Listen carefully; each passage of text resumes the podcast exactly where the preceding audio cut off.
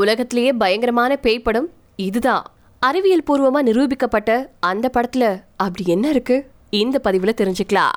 ஒரு இரவை மறக்க முடியாததாக்க ஒரு எளிமையான வழி இருக்குன்னா அது கதவுகளெல்லாம் மூடிட்டு விளக்குகளை அணைச்சிட்டு போர்வையை இழுத்து போத்திட்டு ஒரு பேய் படம் பார்க்கறது தான் நாம பல ஜேர்னலில் படங்களை பார்த்துருப்போம். மற்ற ஜேர்னல்களில் இருந்து முற்றிலும் வேறுபட்டிருக்கக்கூடியது தான் பேய் படங்கள். சில பேருக்கு பேய் படங்கள் பார்க்கறதுனா அதிக த்ரில்லிங்காக இருக்கும். சில பேருக்கு பேய் படங்கள்னாவே ஆகாது. சரி நீங்கள் பார்த்ததுலேயே பயங்கரமான பேய் படம்னா எதை சொல்வீங்க? சந்திரமுகி காஞ்சனா காஞ்சூரிங் இல்லை சின்ன வயசில் நீங்கள் பார்த்த ஏதாவது ஒரு படமாக கூட இருக்கலாம். ஆனால் அறிவியல் உலகத்தில் உலகத்திலேயே பயங்கரமான பேய் படத்தை கண்டுபிடிக்க ஆராய்ச்சியாளர்கள் ஒரு ஆய்வை மேற்கொண்டாங்க. இந்த ஆய்வுக்காக தன்னார்வலர்களை அழைச்சிட்டு வந்து பேய் படங்களை போட்டு காமிக்கிறதுக்கு முன்னாடி ஹார்ட்பீட் மானிட்டர் உள்ளிட்ட கருவிகளை பொருத்தினாங்க.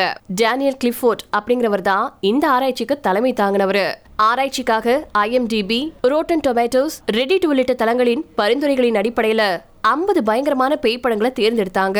தன்னார்வலர்களுக்கு படங்களை காண்பிச்சு அவங்கள கண்காணித்ததன் மூலமா ரெண்டாயிரத்தி பன்னெண்டுல வெளியான சினிஸ்டர் தான் உலகத்திலேயே பயங்கரமான பேய் படம் அப்படின்னு சொல்லியிருக்காங்க. அதையும் top ten scariest movies ever அப்படின்னு சொல்லி ஒரு பத்து படத்தினுடைய லிஸ்ட் கொடுத்திருக்காங்க. அதுல ஃபர்ஸ்ட் இருக்கிறது சினிஸ்டர் அண்ட் ரெண்டாவது இன்சைடியர்ஸ் அண்ட் மூணாவது த காஞ்சூரிங் நாலாவது ஹெரிடேட்டரி அஞ்சாவது பேனாமல் ஆக்டிவிட்டி ஆறாவது இட் ஃபாலோஸ் ஏழாவது த காஞ்சரிங் டூ எட்டு த பேபா டுக் ஒன்பது த டெசன்ட் அண்ட் பத்தாவது த விசிட் தன்னார்வலர்களுக்கு சாதாரணமா இதயத்தின் வேகம் அறுபத்தஞ்சு பிபிஎம் அப்படின்னு இருந்திருக்கு. ஆனா சினிஸ்டர் படத்தை பார்க்கும்போது மட்டும் எண்பத்தி ஆறு பிபிஎம்மா இருந்திருக்கு அப்படின்னு ஆய்வு முடிவுகள் சொல்லியிருக்கு அதிகபட்சமா இன்சைடியஸ் படத்தை பார்க்கும்போது ஒரு கட்டத்தில் அவங்களுடைய இதய துடிப்பு நூத்தி முப்பத்தி மூணு பிபிஎம்மா உயர்ந்திருக்கு. இந்த ஆய்வு முடிவுகள் ரெண்டாயிரத்தி இருபதுல வெளியாச்சு.